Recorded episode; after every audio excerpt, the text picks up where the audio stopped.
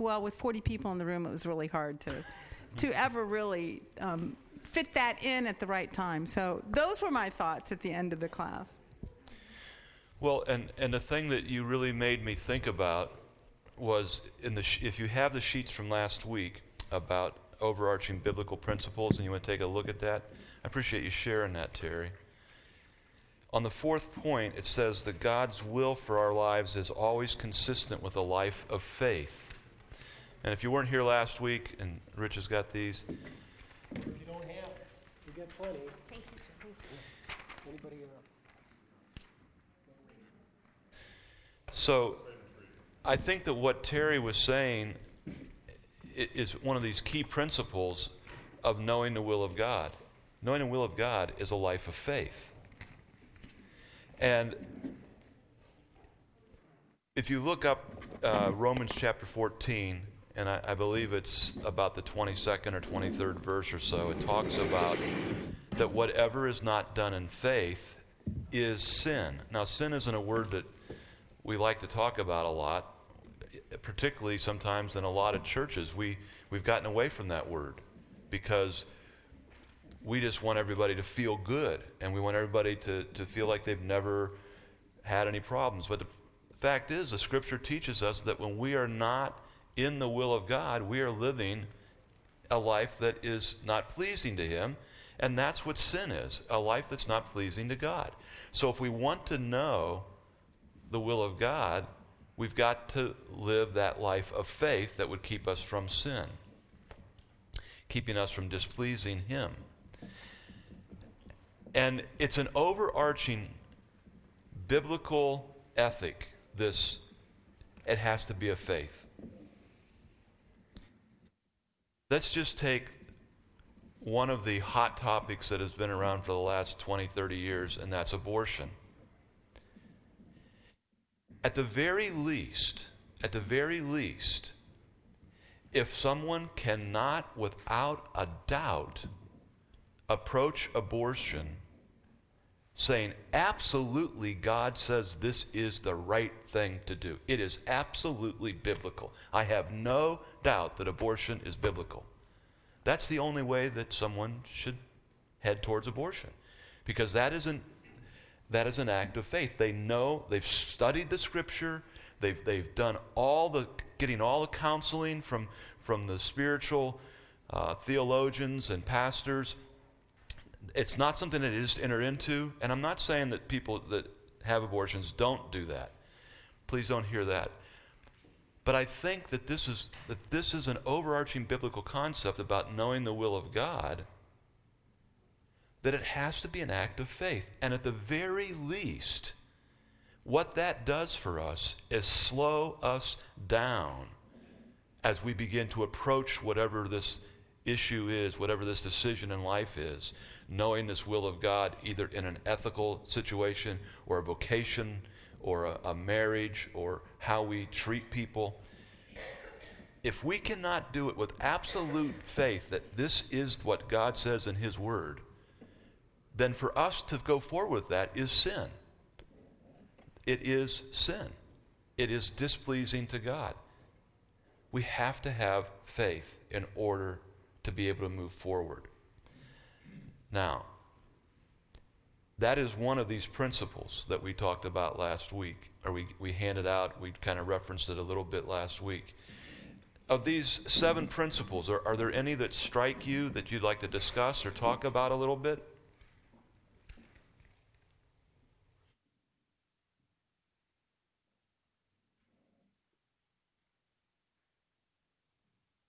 Do I have to make you stand up and move to a side if you, if you agree with them or not? Or not?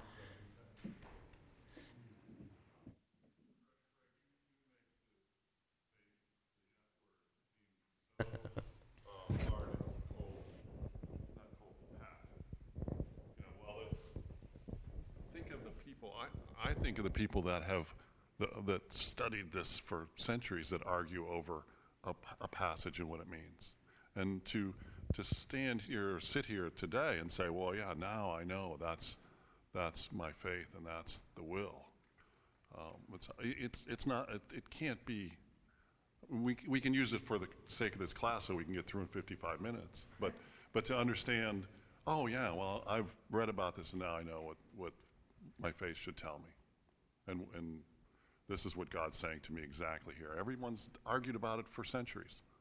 How can I look at the scriptures and say, now this is exact? here's, it's a very personal thing. But, but we have, are you asking us to take that faith as just, okay, let's, let's, it's a personal thing and you know when you got it or you know when you don't? What are the top five ways to know you've got the, your, your, what you've read and what you, what you imagine in your head? The uh, snakes that climb through your brain at night, in the, you know, in midnights when we talked last week. Um, you know, challenge you something fierce, and daylight comes, and you're like, oh, I feel much calmer about this now. I, be- I, I'm calmer about my faith. There's, there's times that, that are challenging you that you can't be thinking straight. So that's why I'm wondering, what, when you say faith, what are we, what are we to, to use for a basis? Anybody resonate with that? There's a few people that resonate. Anybody want to comment on it? We'll We're looking, we're looking at an election next fall, and what is the will of God? For whom will I vote? And when I make that decision and I'm convinced beyond doubt that it is God's will for me to vote this way, what kind of judgment is that putting upon my dear friend sitting next to me who is equally confident that the other guy is the right one and within the will of God? Terry, did you want to say something too? I wanted to just add to what you're saying, Glenn. I, remember being 24 years old, and I was at one of the forum series at Malone College where a man named Archie Penner was in debate with a man named R.C. Sproul. R.C. Sproul being um, the pastor, Presbyterian pastor at St. Andrew's Church in Florida, and Archie Penner being a um, Malone teacher coming from the Anabaptist tradition and infant baptism he was against and, and they were theologically opposed in so many ways and the thing that struck me at that young age was looking at these two guys thinking i could follow each of these guys to the end of the earth but listen to what they're saying. I mean, they loved each other and they debated, and here they were Christians, definitely, but they were so opposed. And what that made, what that did for me as in my discipleship was I thought, I guess I don't have to know the answer to those questions. I don't need to know the answer. I'm not going to know because look, they knew. They each knew the answer, but I wasn't going to know those answers and what and it opened up for me a place to figure out how to follow God in my own life and how to increase my faith whatever that, that definition is, Glenn. Anybody else want to comment? We, we are, I think we're bumping our heads on some things, and, and I like the historical perspective that there are thousands of years, but I also think that it's the thousands of years gives us much more today than they had in the first century because we have had time to think it through and people have added to what people started on this belief system and they've added and added and added um, i mean if you if you will on that first point we must know god's word to know god's will now, turn to the first chapter of Acts, if you would. And I think you're aware that Christ has been crucified, dead, buried. We, say that a few times a week, don't we, Pastor? And, and now he has risen, and now he has ascended. He's in heaven. And we're going we're going to look at verses starting at verse 4. And being assembled together with them, he commanded them not to depart from Jerusalem, but to wait for the promise of the Father, which, he said, You have heard from me, for John truly baptized with water, but you shall be baptized with the Holy Spirit not many days from now. Therefore, when they had come together, they asked him, saying, Lord, will you at this time restore the kingdom of Israel? And he said, It is not for you to know the times or seasons which the Father has put in his own authority, but you shall receive power when the Holy Spirit comes upon you. And you shall be witnesses to me in Jerusalem and in all Judea and to the ends of the earth. Now, he had said to them that they were to stay in Jerusalem until they had received power.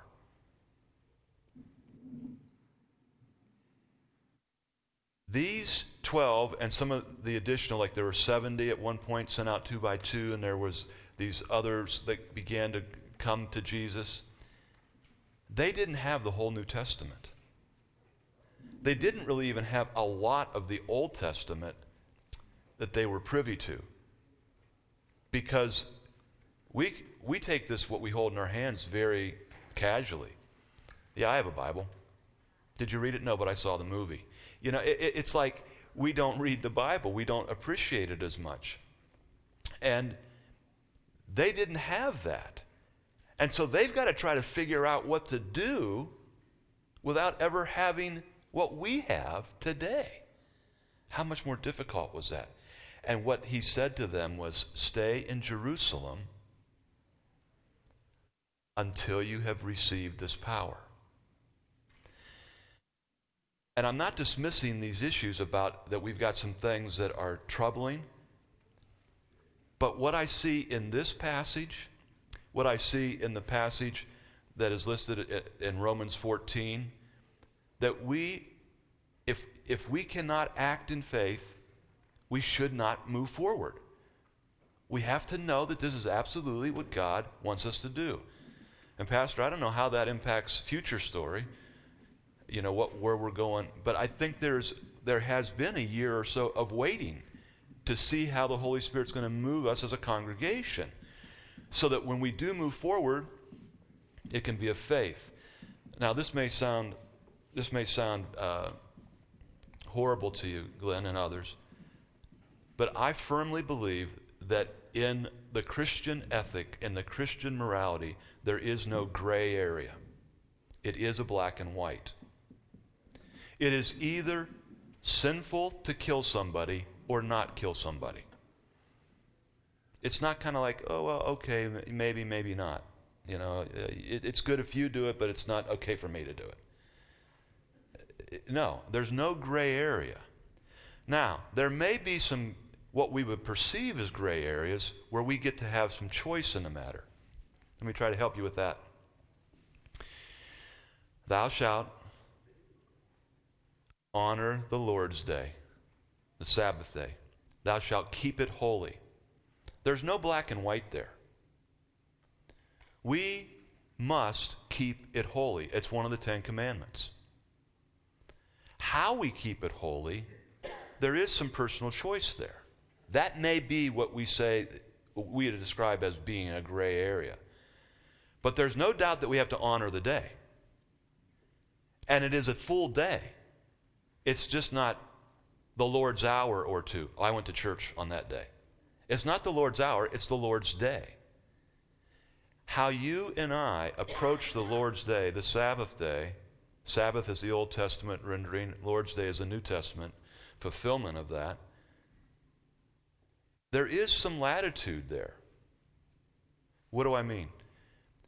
I hope that when I have the big one, that the heart surgeon is ready to go on the Lord's day. But other than that, I shouldn't make him or her work on the Lord's day. So for the surgeon and the police and, and the person who has to milk the cow, think about the poor cows that don't get milk for a day. We got major problems there. There, has, there are some things that are biblically mandated, but those of us that aren't farmers or aren't surgeons or police, we probably shouldn't be working on Sunday.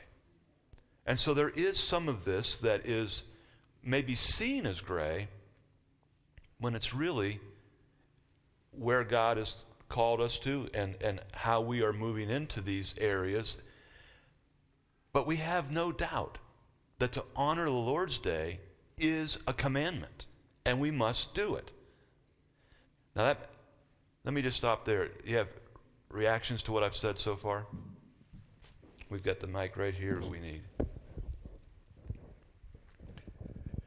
I'm uh, thinking about the way we may profess what we believe to be a, a matter of God's righteous law and what we are willing to salute as yes, this is God's righteous law.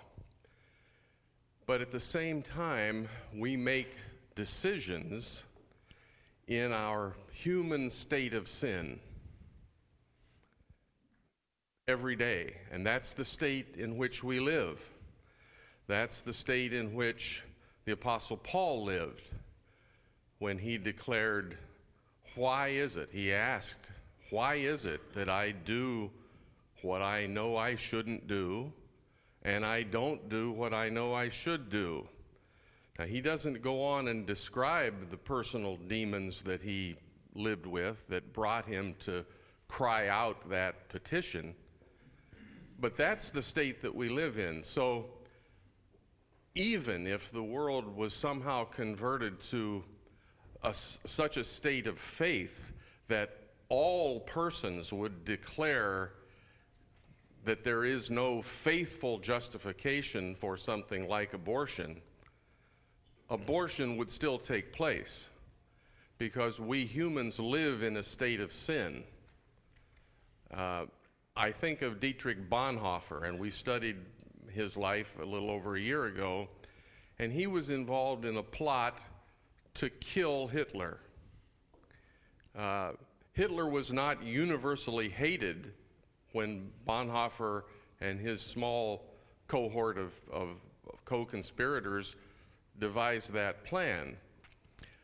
Bonhoeffer probably would have said, said as a matter of faith I would accept that that murder is is prohibited, and yet somehow he and his cohorts decided that it was a, a an appropriate response to the situation at hand.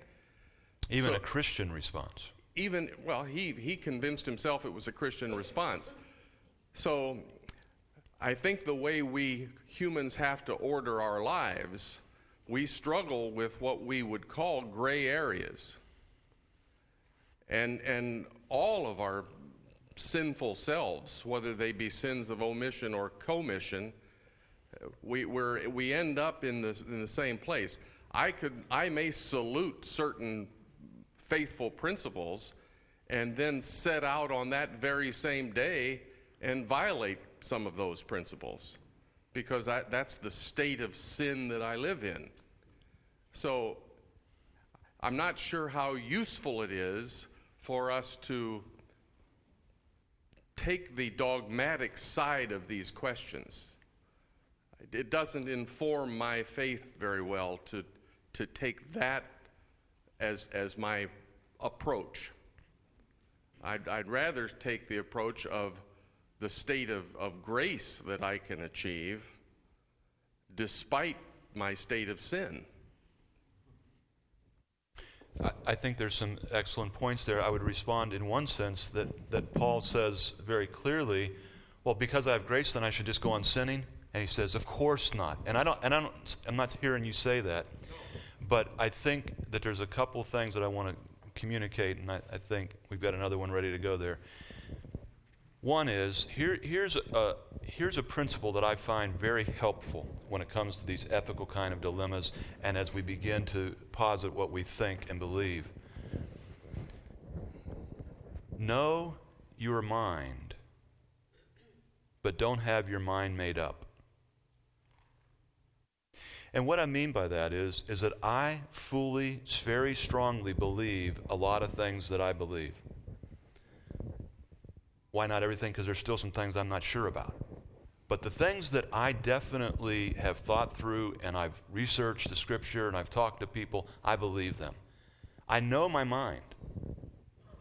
But I need to be open to other people giving me more information, giving me more spiritual insight, and for the scripture itself to do that very same thing. Martin Luther, remember his he's brought in and said, Did you write these things? Will you recant? And he said, Can I have 24 hours? Now, this is, he spent his whole life, he wrote all these things, much to his own loss and expense, to write all these things. And now that he's really being confronted to say, Will you recant? And if he wouldn't, he was going to, they were going to put him to death. And he took the 24 hours, and the next day he comes up. And they could, he, he, he whispered, he could, they could barely hear him. Speak up, Brother Martin. And in the movies, you know, he's up there and he's railing and punching his fist in the air and all that kind of stuff. But in reality, he was more, Here I stand. Unless someone can convince me by Holy Scripture or by evident reason, here I stand. I can do no other. God, help me. Very quiet, very confident, but also very humble. Saying, if somebody can show me by evident reason, if somebody can show me through the Holy Scripture, I'm willing to change my mind. I think that's where we should all be. I think we should all have that, and that is based upon a sense of we believe what God believes about sin, and that is that it is horrendous. And yet we want to run ahead and just say it's not that big a deal. I, am and I'm, this is not what you're saying. I'm not trying to do an ad hominem argument here. I'm trying to attack the argument a little bit, or at least further the argument, not attack you, mm-hmm. because I don't hear you saying this. I'm just going to sin and God's going to sort it out because, because I'm in a fallen nature. No, I don't think that's what is called of us to do. We've got to research these things. We've got to get into the scripture. We've got to really find out what does God want for us. Because we have to believe that displeasing God is the most horrible thing we can do. But I don't think we see that. I don't think we care about sin and displeasing God in our society like we once did. Yes, I'm fallen. I'm not going to make the right decision a lot of times, but that doesn't excuse me. Isn't that right, Jack? There's no ignorance of the law is no excuse, or or um, you know, there, we have to really take this seriously as God did. Well, you kind of got me lost here for a second, but I, I would go back to people lost. I'm sorry. I would go back to Jim uh, and Bonhoeffer. I certainly agree with taking Hitler out or Mussolini or Stalin or somebody like that because they really are against God and God's people. And so I have no problems with that. I also have no problem with taking somebody out that's breaking into my house. The Bible gives me permission to do that in the Old Testament. I don't remember where it is. And so I have, I have no problem with uh, killing in a given situation. When I was in the military, absolutely. Uh, those are our enemies, and we have to fight for what our country is doing, and I'll shoot them, take them out. That's what you're supposed to do as a soldier. Now, let's, let's go back to the current culture. One of the things that really bugs me is soccer. I think all soccer coaches have to be heathen. Not only do they have soccer all afternoon on Sunday, but they have it in the morning now. So we've got a couple of kids that we want to be in Sunday school and church, and they're playing soccer. What do we do with that? It's not just soccer, by the way. Oh, no. But there are more people, there are more children in Stark County, Ohio, playing soccer, just soccer on a Sunday morning that are in Sunday school. And that's what's really sad. And I'll tell you what, one of the things that has greatly, greatly disturbed me is all of these Sunday high school basketball games that have occurred about five, started about five years ago. And I remember sitting in this very room, didn't look like this, but I remember sitting in this very room, and Dick Barnard said to us, when the Canton City schools were going to start practicing on Wednesday afternoons not Wednesday evening, but Wednesday afternoons. All the city schools were going to do that. And all to all the youth ministers in the community said, we need to rise up and we need to go to the school very gently and very politely, but say to them, this is a church night and we cannot give this up. And the school board said, and the coaches said, well, we're, we're going to let them out by 5 o'clock. They can get out and they can. And he said, mark my word, It'll be Sunday night next. It'll be Sunday afternoon. It'll be Sunday morning. And if we give way on this, and we thought he was nuts, well, as we all know, he's pretty wise on this stuff. And now we have this. And we've even got Christian schools now playing on Sunday in these tournaments. Yeah, probably even go on shopping. Yeah, absolutely. And, and, and, and going out to eat and buying gas and all kinds of stuff. Exactly. Yes, it did. I should have done my own, finished with my own confession. I'm gonna, my own, con- I should have finished with my own confession. I'm gonna watch pro football this afternoon. I don't know how God is gonna approve of that or not. So I'm gonna ask Him for, for forgiveness in church today already. You have.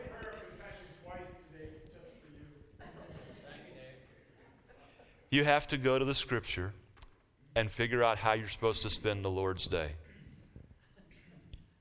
And if that includes watching football, then if you can do it in faith, it's of faith. There's nothing in Scripture says you can't watch football on Sunday. Maybe playing it or refereeing it, maybe, but. Pardon me? Don't touch. Don't touch pigskins.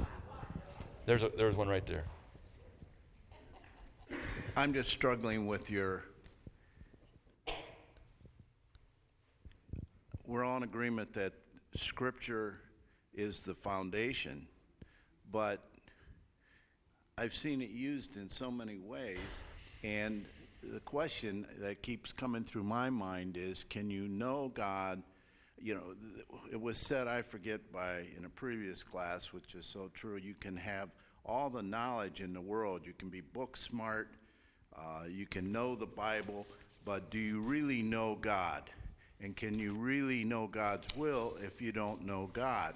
And is it important to first have the foundation of asking for God's and the Spirit to be in you? Because that's what I thought you were talking about earlier when you said they have to stay in Jerusalem. It's a matter of studying, but it's also a matter of accepting God in your life and the Holy Spirit in your life. And if you start with that foundation, I think you're much better off than starting with just trying to know the Word and pick out a passage that supports your inclination. It, it's a brilliant insight that you have for us. M- Most of my brilliance isn't mine either, but uh, we're going we're to grab the brilliance where we see it. We believe firmly that the Holy Spirit inspired the Scriptures to be written. They're without error. They, they inform us about life. They inform us about our, our walk with Jesus. They inform us about all kinds of things. It's not a science book, it's not a math book, but everything in it is true. And yet, that same Holy Spirit that inspired it in its writing and in its obvious recognition that it was Scripture and in its continued preservation all through the centuries, that same Holy Spirit needs to come today and inspire us in the reading, the thinking, the meditation. This is why there's a prayer in this service almost every week for illumination. Because it doesn't matter if it was inspired when it was written, if it's not inspired in its reading and meditation in our own hearts. And if we can get to that sense of it, we're going to know it better. And maybe the question for some of us is have we solidified that relationship with Jesus Christ? Are we truly a redeemed person? Have we entered into that personal relationship with Jesus Christ? If the scripture doesn't make sense to us, it may be because we've never made sure in our own heart that we know the author of the, of the scripture and are being empowered by that author. And so maybe there's someone uh, sitting in the sound of my voice here that hasn't made that relationship with Christ firm. And if not, let's talk about that. But that's the starting point. And I think that's what you're saying is that we have to have that empowerment from the Holy Spirit to even understand it. And then your comment, we're, we're trying to find a verse to prove what we want to believe. And that's not biblical at all. That's called eisegesis, meaning I'm going to put into the scripture what I want it to say, as opposed to exegesis, what does the scripture say to me? That I'm trying to be the master of the scripture rather than let the scripture master me. And that's the problem, I think, for most of us. It is for me that I want the Bible to tell me what I want it to tell me rather than what God is trying to tell me. That's why we have to go with a open heart. Holy Spirit, teach me, mold me, and that we have to go with a humble spirit, not a haughty spirit. And and that's where even preaching and teaching is so important. And I appreciate our pastors here all through the years and many others the, th- the three point sermon is just not three things that Dave thinks is, is good.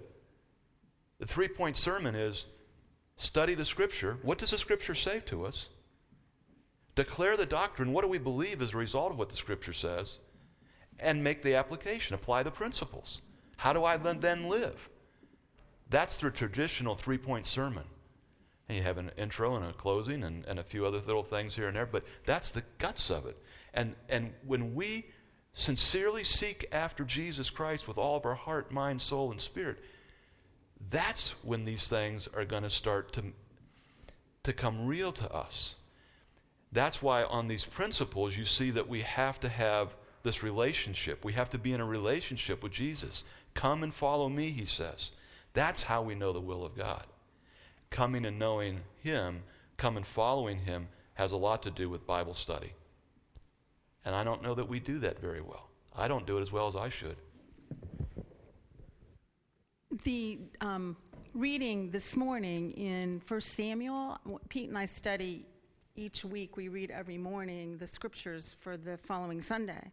And as we were reading in 1 Samuel, what hit us the most about this whole section in Samuel about Samuel being called, and first he thought it was Eli, and he kept going back to Eli, and Eli says, No, go back to bed. You know, it wasn't me, it's the Lord. And the, the verse that pops out says, mm. But Samuel did not yet know the Lord because the Lord had not yet revealed himself to him.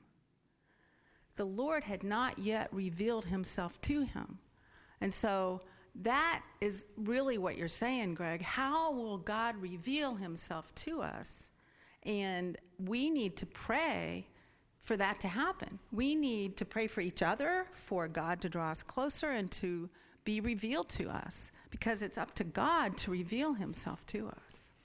And notice what Eli's response when Samuel came and said, Okay, Samuel, what did God say to you? Yeah, and he says, You better tell. Oh. He said, Well, you've got your time's limited. And Eli said, This is the word of God. And Eli's heart was very, even though it was a condemnation of him, he was still trying at that point to seek Christ. And I think that's a model for us, even when we hear things we don't want to hear. The other sheet that I handed out about the hermeneutics may help us on this. It's how hermeneutics comes from the Greek god Hermes. And he was the, the little dude that flew around to all the other gods, to Zeus and to Hera and all that group. And he was, Zeus would say, Go tell this person or tell that God. And he would fly over and tell them, and then, then they'd fly back. And he was the messenger God. He was the God that interpreted the God's messages back and forth. And so in Christianity, hermeneutics has come to mean how do we interpret the message of God? Now, if you have that sheet in front of you, you begin to see that these are some classical ways, going back to Glenn's original point, of how do we actually know some of this stuff. And it is, when you look at these sheets, you'll begin to understand them pretty clearly. I don't have one, Rich, either, so I just. But if you look at these things, we, de- we, we interpret the scripture, rule number um, one, by the literary genre. And, you know, when, when the, the great Scottish bard Robbie Burns said, My love is like a red, red rose, is his love a red rose? No, but it's a symbol. And so you, you can see it's a metaphor.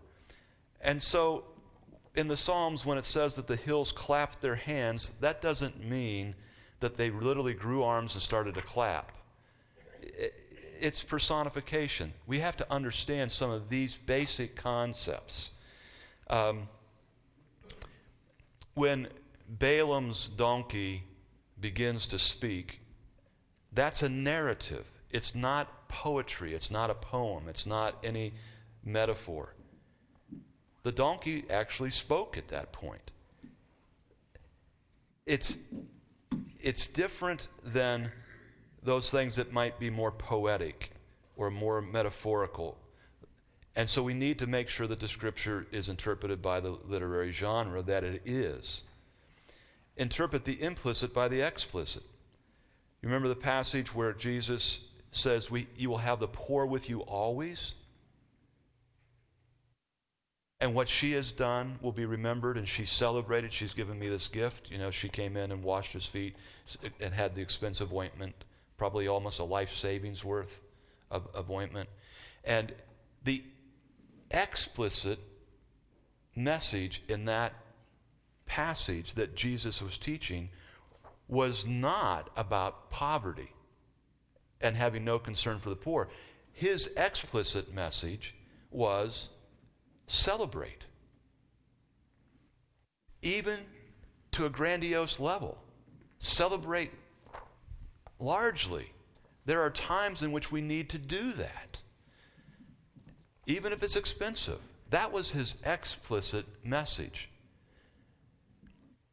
Now, did he really mean that thing about the poor? Well, then we have to go to other scriptures, and this is part of how we interpret the scripture if, if, if you go up to those first two principles at the top of the page, we have to allow Scripture to interpret Scripture.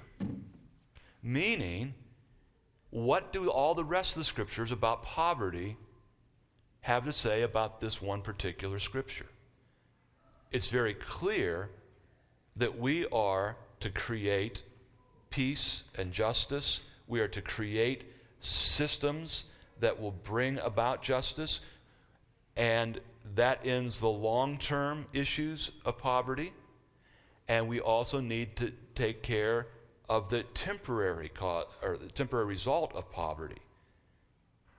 The scripture is overwhelming about taking care of the poor. This one simple v- words out of passage of words of Jesus cannot be interpreted. We don't need to care about the poor.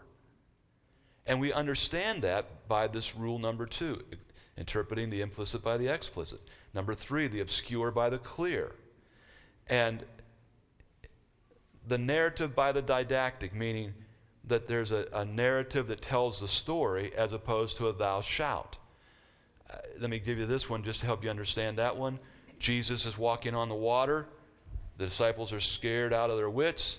And then Peter says, You know, what, whatever you do, tell me to come on walk on the water with you. And we can look at that and we can say, we know that the scripture says that we are to do everything that Jesus did. He's to be our model, so we should walk on the water. No, it's a narrative.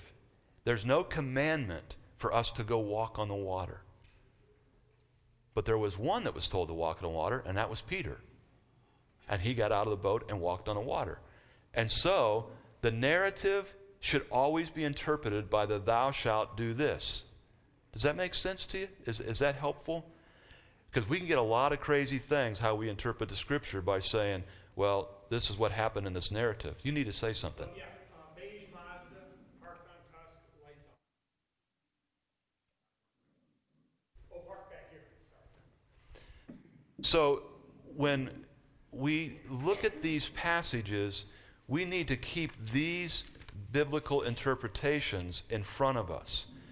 What did the definition mean at the chronological time it was written? Rule 5 on that second sheet. Let me, let me give you an example. If, if I was to say to you, my wife and I had a great time this last weekend, we had a gay old time, and it was 1890s, you would think about croquet and one wheeled bikes and that kind of stuff. But if I said it in the 1990s, it, was, it had a completely different connotation. What did the word mean when the time that it was written? Not what it means to us today. These are things that can help us with our interpretation. Obviously, in the context, and in its context, and also the other scriptures that are in context that can help us understand it. The biblical a priori is a huge one, rule number eight. And this means, going back to the explicit and implicit, if there's one verse that seems to be in stark contrast to everything else in the scripture, we have to go to a different level of interpretation. We have to begin to say that one verse cannot overcome the whole scripture. Isaiah 45 very clearly states that God creates evil. This is a didactic statement, which we need to deal with. Well, we deal with it by letting Scripture interpret itself. The overwhelming majority, the overarching biblical a priori, is that God does not. And so we need to we can get a handle then as we begin to look at these individual verses. Now, I don't expect this to be something that is going to be naturally, you're going to go home today and be an excellent Bible uh, interpreter, because it's practice. You have to practice. And I think that Dave and Wendy are going to say to us, my goodness, I've been trying to, for our sermons and our teachings, it's constant, isn't it? I don't, Dave, Wendy, you guys want to say anything about this?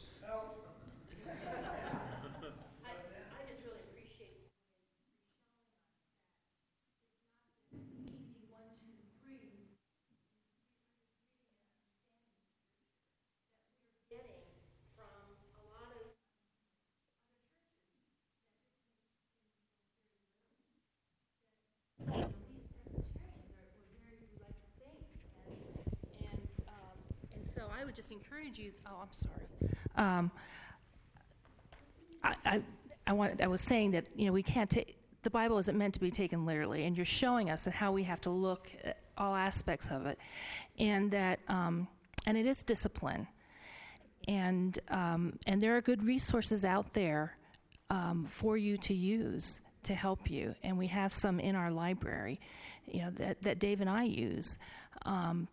But it, it is a challenge. It just humbles me again as, a as you're going over this. Oh my gosh, what it takes. But anyway, um, this show helps us to see that things aren't so black and white as we are getting from a lot of you know other churches. An easy answer um, to everything, and it and it isn't. And we need to. And I would just encourage all of us to, when you open up your Bible to read, is to say, "Come, Holy Spirit, come." Guide my thoughts. God, help me to understand um, what you want to say to me. And that's part of what we pray. I love that you said about the prayer for illumination and how important that is. Mm-hmm.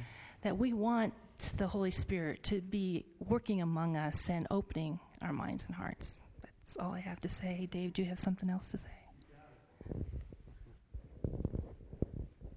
I think you want to say something. You look like you want to say something. No. no. Okay. I knew, I knew he did. Never give a minister a microphone. No, I, that's exactly it. That that we live in a world in which um, we mistake simplicity for uh, laziness and ease. Um, scripture takes intelligence and intentionality to engage it is it is simple in the sense that the message is good news is, is very clear.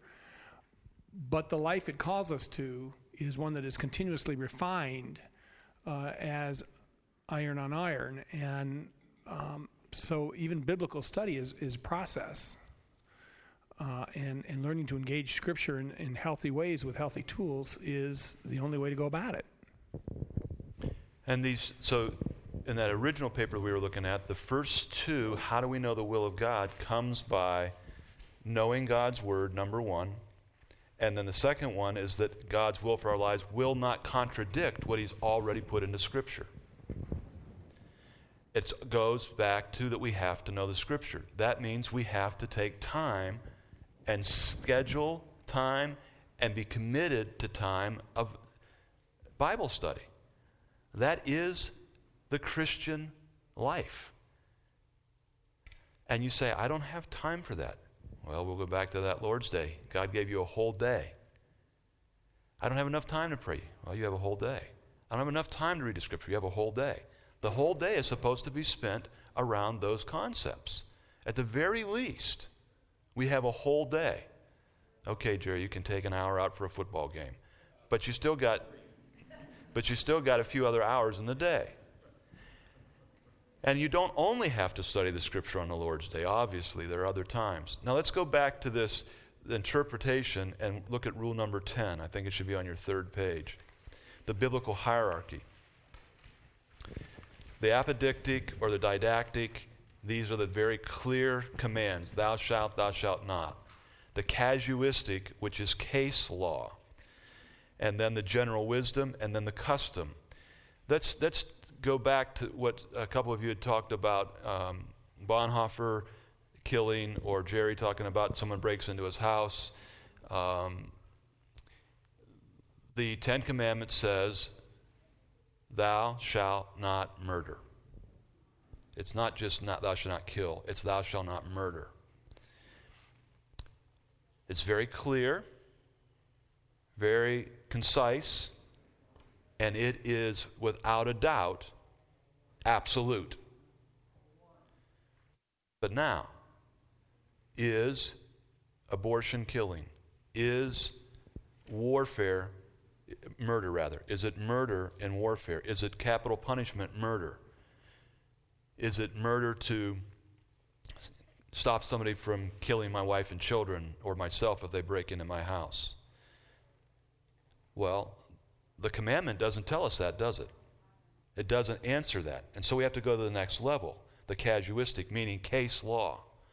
And some of you that are lawyers here can help us understand this a little bit more, but we go by precedent. We, we, there's, a, there's a sense of which, if this, then that. And so Leviticus has got a lot of this.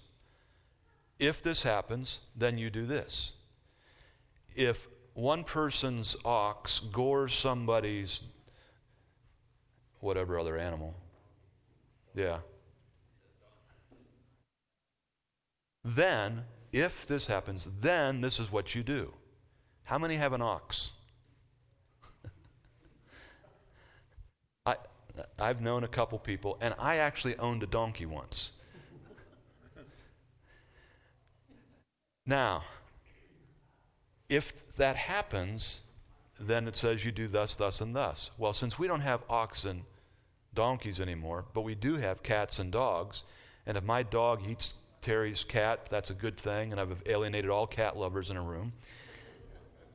But by that biblical principle, I need to restore and make restitution, and I need to do certain things because my dog ate her cat. You see how that happens? Case law would give us some sort of an answer, even though it's not specifically written in the Bible that if a cat is eaten by a dog, this is what you do. So the case law is helping us to understand.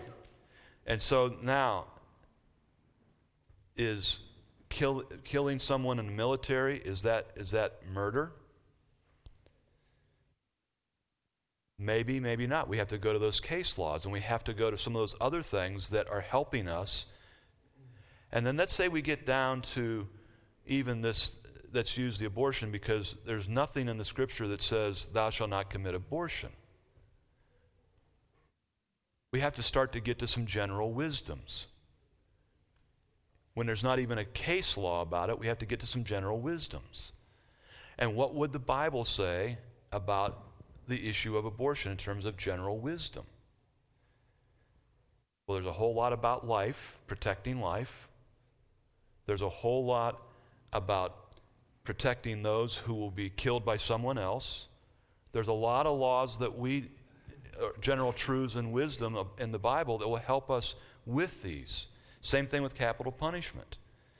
Although there are some case laws about ca- capital punishment in the, in the Bible that, are, that help us. And we need to then take this biblical hierarchy to help us make these decisions for God's will in our life. And if one, if, if it's very clear at the top of the heap, thou shalt, thou shalt not, fine. If it needs more definition, let's go to case law, let's go to general wisdom. And then cultural things are very important as well. Um, because of, again, out of Romans 14 and other passages, that there are certain situations in which one thing is very horrible in one culture, it's okay in another culture. Alcohol, for instance, that's, that's one of the things that in some cultures, in Christian cultures, it's, it's anathema, and others it's very accepted. Well, what do you do when you have two different people coming from those two different perspectives? There needs to be some, some grace, and there needs to be some non demanding of my own, this goes back to last week, my own rights, but I want to try to be sensitive to certain people and certain cultures because that's a biblical a priori. Okay, let's stop there on the hierarchy. Questions? Go ahead. I want to say something, uh, being a physician, I want to say something to uh, the abortion issue. When I was a student and a, an intern, uh, the, the concept of abortion was, I mean, I was entirely in favor of it because it was, you had to have the doctor, a psychiatrist, and they had to agree with that that was the best thing for psychological reasons and they had to agree that the mother's life was in danger. I was perfectly f- fine with that but by the time i was out in practice of course i don't do obgyn but by the time i got on practice the, the roe versus wade and so forth came and i'm very much against that but at that time i, I was perfectly uh, and I thought it was a Christian thing. The abortion for those two reasons. Yeah, and, and we can, that's a whole other series on abortion that we can do, and we can look at it specifically. But I, I think what you're indicating is that there was a, a shift in the culture. Exactly.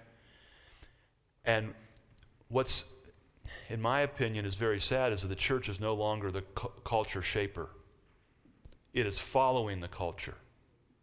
Let me give you an example of that historically.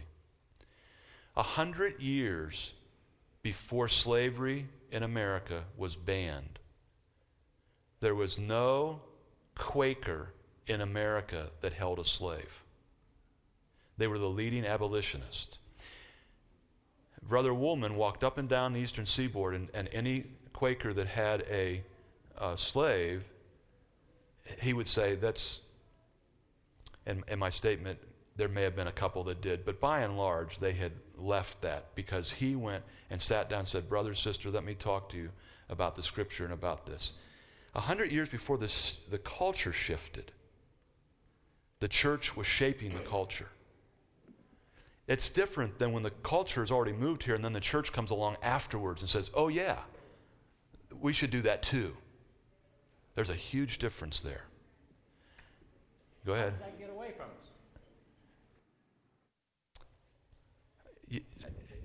it, it, someone mentioned it's a slippery slope, isn't it? It's when we stop taking the Bible seriously out of a good heart. We don't want to offend people. We don't want to be really divisive. We want to be loving. Those are all biblical concepts, but we've gone too far the other way to understand that sometimes the best love is tough love. It's still love, and we need to administer it in a loving way. But we, I think we've shifted because we've gotten away from Scripture, quite honestly. And we're not willing to pay the cost. Like, we're not willing to not watch that football game this afternoon.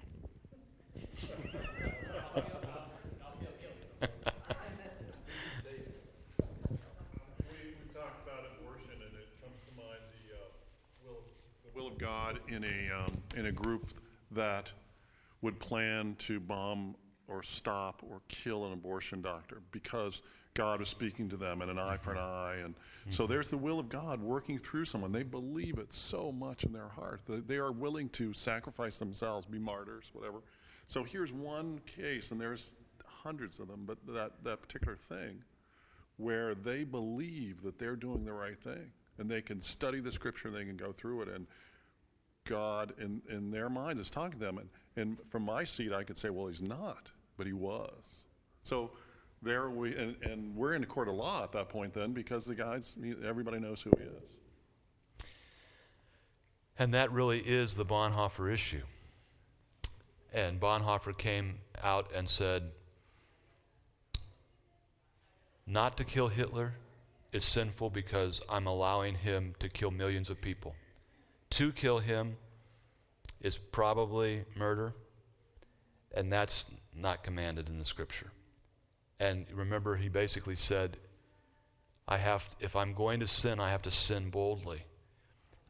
Meaning, not that we relish in it, not, yeah, I get to go out and have a high old time on the town tonight.